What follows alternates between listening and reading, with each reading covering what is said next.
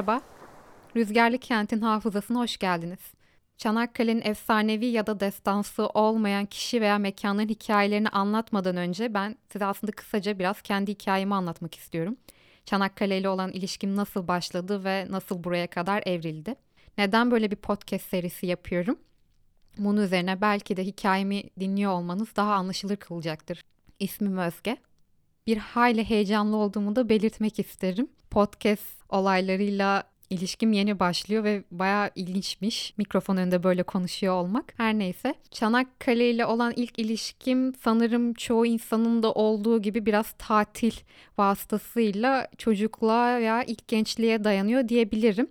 Ama bu bağım o zamanlardan oluşmadı. Sadece çok sevdiğim bir kent olduğu aklıma geliyordu. 2017 yılında yüksek lisans maceramla birlikte aslında derin bir bağ kurmaya başladım bu kentle. Yerel ekolojik hareketler üzerine çalışmaya karar verdiğimde sahamı Çanakkale olarak seçtim ve burada birkaç ay geçirmek üzere arkadaşımın yanına geldim. Bir yandan da sağ ziyaretleri, sağ süreçleri vesaire ilerleyecekti. İstanbul gibi metropolde yaşayan bir insan aslında bir küçük kentte tanışması oldu bu süreç ve hızlı bir şekilde de içine çekti beni.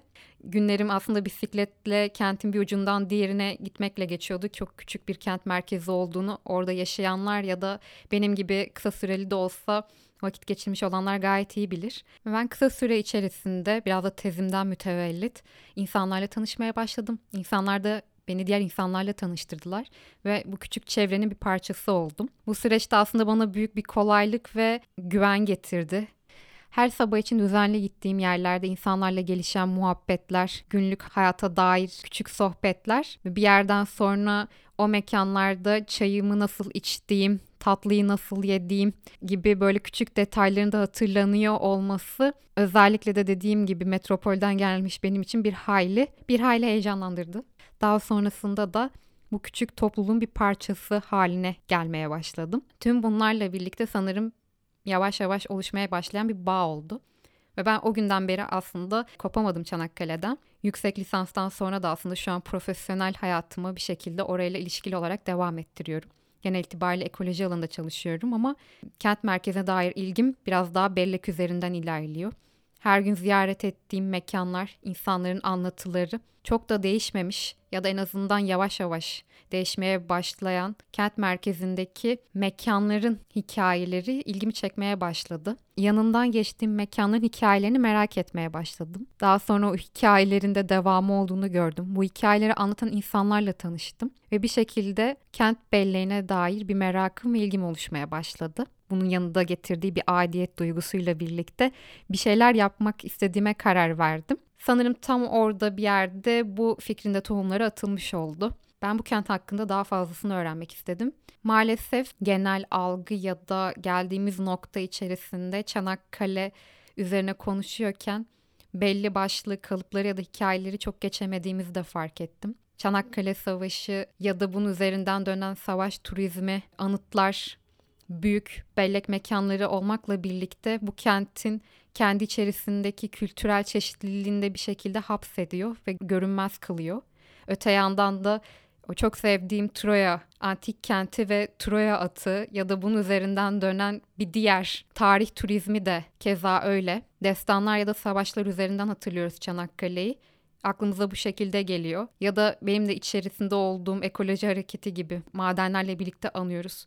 Büyük büyük hikayeler üzerine düşünüyoruz büyük olaylardan bahsediyoruz. Ama ben de aslında tam da küçük olan yerde, küçük anlarda, küçük mekanlarda konuşurken bu kent belleği dediğimiz ya da içinde tam da yaşayarak pratik ettiğimiz hikayelerin varlığını gördükçe kıymetlendirir oldum. Bu benim için çok kıymetli geldi ve hani bunu kendim için görünür kılmak istiyorum, görmek ve öğrenmek istiyorum ama sanırım aynı zamanda da paylaşmak istiyorum.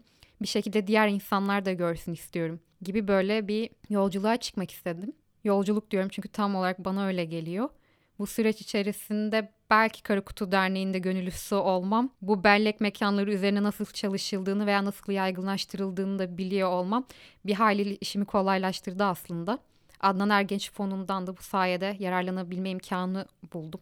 Neden böyle bir çalışma yapmak istediğimi tam da size anlattığım gibi onları da anlattığımda bu fon yararlanıcılarından biri de ben olmuştum 2019 yılında. 2019 yılında kabul aldı ama hepinizin de bildiği gibi 2020 yılında salgın patlak verdi ve benim için süreç pek de umduğum gibi devam etmedi pek çok sağ ziyareti ve özellikle de kentin yaşlı sakinleriyle birlikte sözlü tarih görüşmeleri planlıyorken tüm bunlar geri plana düştü ve ben biraz daha sosyal medya ağırlıklı olarak yola devam etmeye karar verdim.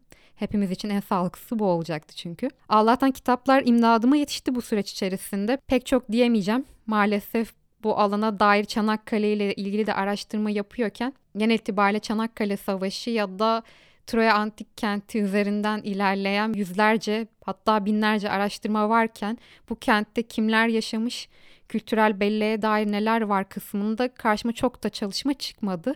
Çıkanlara dört belle sarıldım çünkü dediğim gibi kendim çıkıp araştıramıyordum. Var olanları biraz sömürmüş olabilirim. Ama bu süreç içerisinde açmış olduğum sosyal medya hesabından mümkün mertebe yaygınlaştırmaya karar verdim. Tabiri caizse küçük insanların küçük hikayeleriyle birlikte şekillenen o toplumsallaşmaya değinmek istiyorum ben bu süreçte. O hikayeleri takip etmek, o mekanları görmek, o mekan anlatıları üzerinden burada kimler yaşamıştı, bir zamanlar hayat bu kentte nasıl akıyordu, nasıl da o büyük hikayelerin yanı sıra aslında kendi küçüklüğü içerisinde bir o kadar çeşitli ve canlıydı ki bu beni hala çok ve çok heyecanlandırıyor.